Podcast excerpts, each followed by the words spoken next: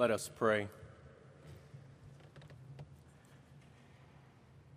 O oh God, we pray that you would surround us with your love, even in this moment, in the speaking and hearing of your word. Hug us by the power of your Holy Spirit. In the name of the Father, the Son, and the Holy Ghost, and all of God's people said, Amen. Please be seated.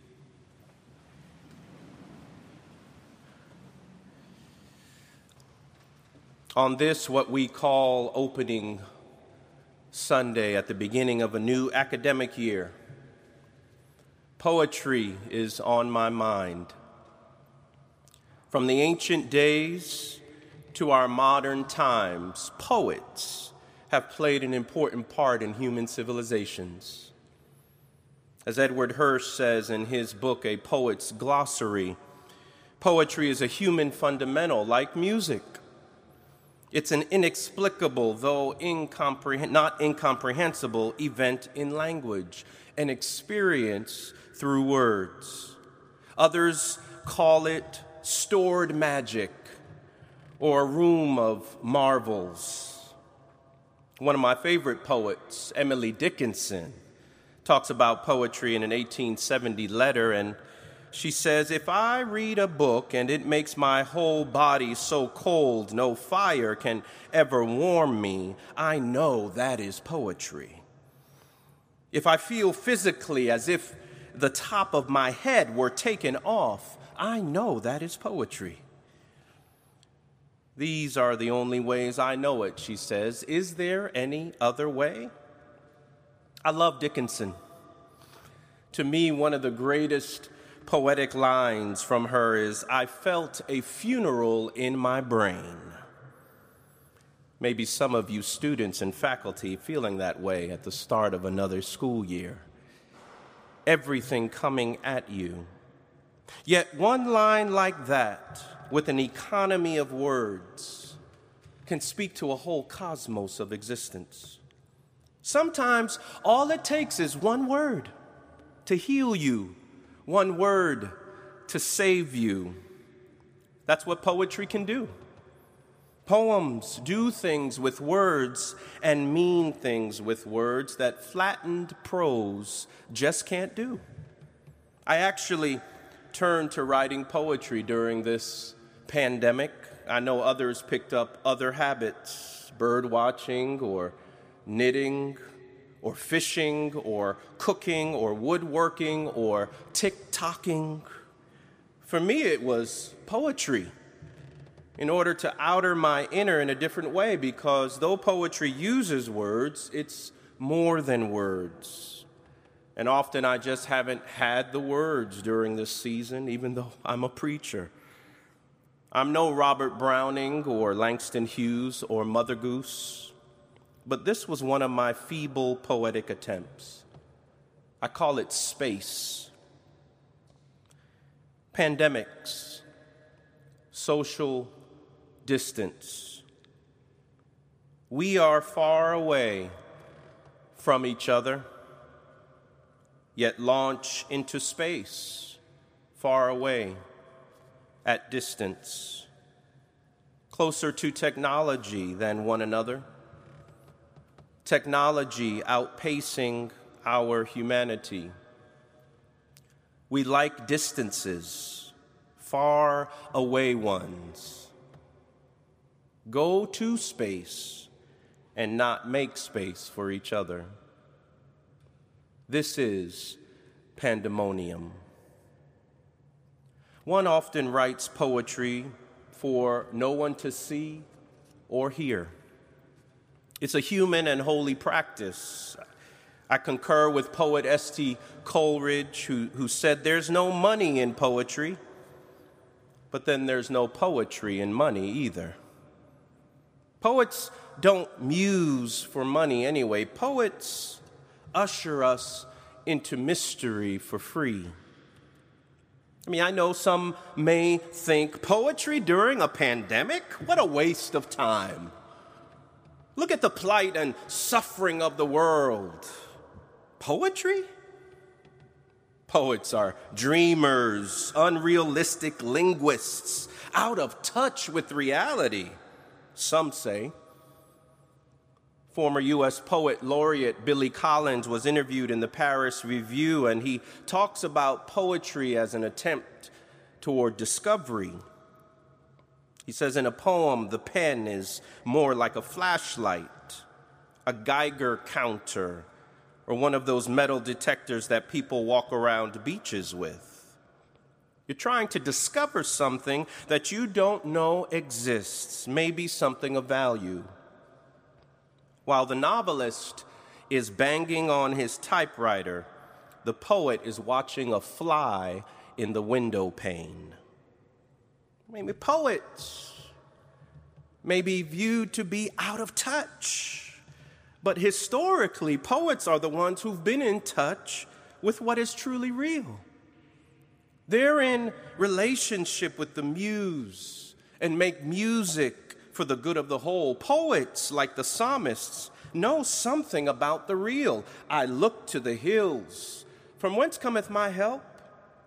My help cometh from the Lord, maker of heaven and earth. Poets, like hymn writers, know something about the real. Praise to the Lord, the Almighty, the King of creation. O my soul, praise him, for he is thy health and salvation. Poetry is all around the church. We pray it, we sing it, we dance it. The Lord is my shepherd, I shall not want. The trees of the fields, they clap their hands. Poems. Poets know what is truly real. Why do you think nations and states still have poet laureates? Why do you think poets still grace the stages of presidential inaugurations. We need them because we need those who have an ear and eye and sense for what is real and possible and will tell the truth, even in a slanted way, with courage and wisdom. Do you know that God is a poet too? God is the perfect poet who, in his person, acts his own creations one poet wrote. God was a maker, which is what the word poet means. God made worlds through words, and according to James, in the fulfillment of his own purpose, the Father of lights gave us birth by the word of truth so that we would become a kind of first fruits of his creatures. So creation was a poetic act through words. When God spoke, something was made, a poem was created, and there was a pattern and meter and symmetry and rhythm and a sense of delight. Poetry happened in Genesis in the evening and the morning, in the evening and the morning, and it was good. The poetic act of God, creation, wasn't a waste of time for God, the maker, the poet. And because God's a poet, that means we are poems. Actually, in Ephesians 2, we hear, For we are God's handiwork. That word is poema, poem. We are God's poem, created in Christ Jesus. We are God's poem. God does things with words, yet we are more than words. We are poems. And because of that, poetry is more than words, it's enfleshed. I mean, Billy Collins may have a traditional understanding of poetry and, and, and says gasoline comes in gallons, cigarettes comes in packs, and poetry comes in lines and stanzas. I mean, that's what we normally think about poetry, but I'm suggesting that poetry comes in human lives too, not just lines. And this is what James is after. Let me explain. James stresses being doers of the word and not merely hearers. The Greek word for doer is poietes. Poietes. That is poets or makers Be poets of the word. Be doers of the word, makers of the word. Poets are doers. I mean, traditionally, we may think poetry is only about the words or the lines and stanzas, but poetry means more than words. It means your life, it means your flesh. And according to James, it is action in plain sight. The Greeks taught that poesis was conceived as bringing something from concealment into the full light. So poetry reveals through the word in plain sight. Poetry has to be more than words when we are told by James to be slow to speak and to even bridle our tongues. And if we don't, it's a worthless religion. We need to watch our tongues and remember the proverb that says, A still tongue makes for a wise head. I mean, we don't want to be like the person who told someone, Hold still. I'm trying to imagine you with a personality. Or the wife who said to her husband and about her husband, The only way my husband would ever get hurt during an activity is if the TV exploded. Watch your tongues. Be doers. Be poets who make meaning with your lives and action. Just as words and poems do something to readers, our poetry literally should do something in the world. For James and all throughout the Bible, the poetic action that Christians are called to do is to care for orphans and widows and those who are vulnerable Welcome the stranger and alien and refugee, heal the sick, feed the hungry, visit the prisoner, clothe the naked. In other words, make poetry in plain sight. If we do, it's, it's beauty in plain sight. It's a beautiful life of discipleship, poetry in motion.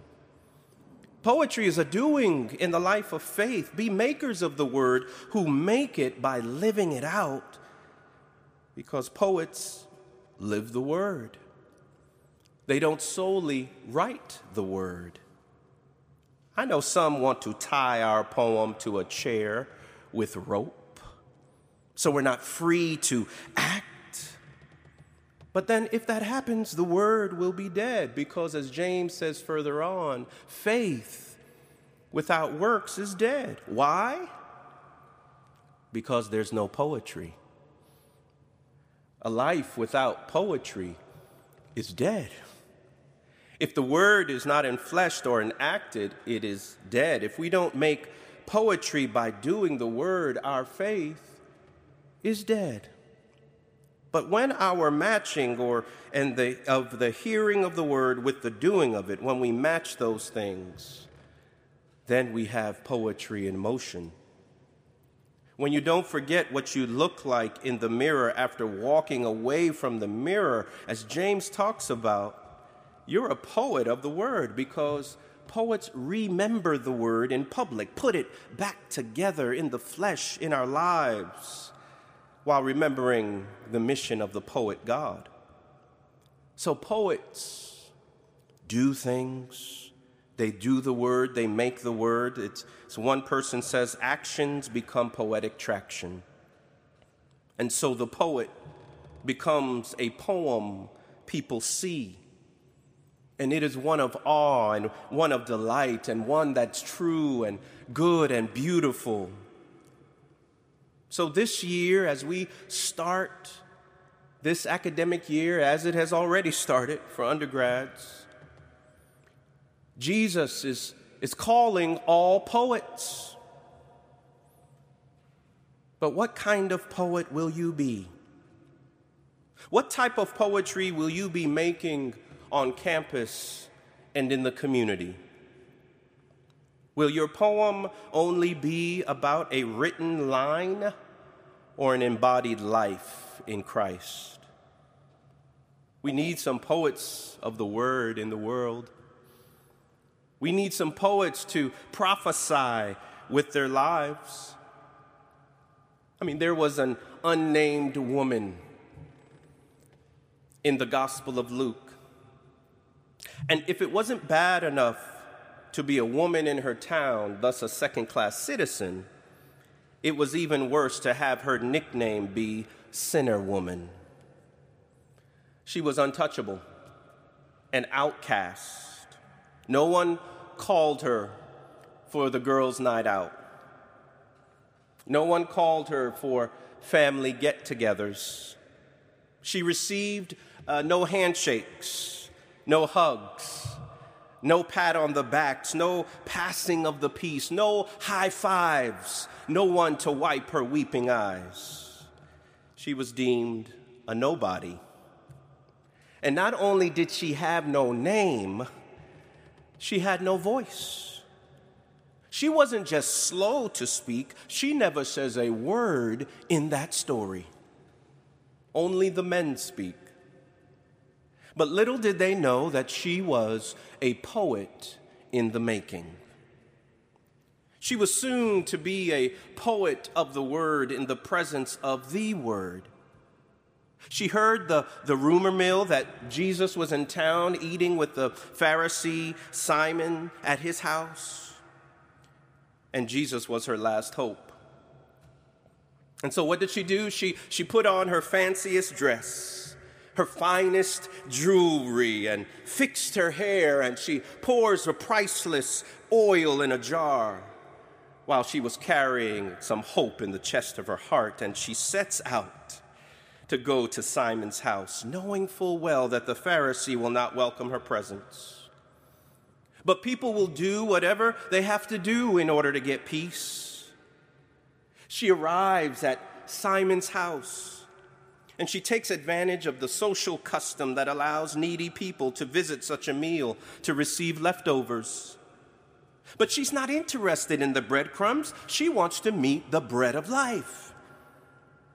And so when she spots Jesus, she rushes towards him, stands behind him, weeping before him, bathes his feet with her tears, dries them with her hair, kisses his feet, and anoints them with refreshing oil.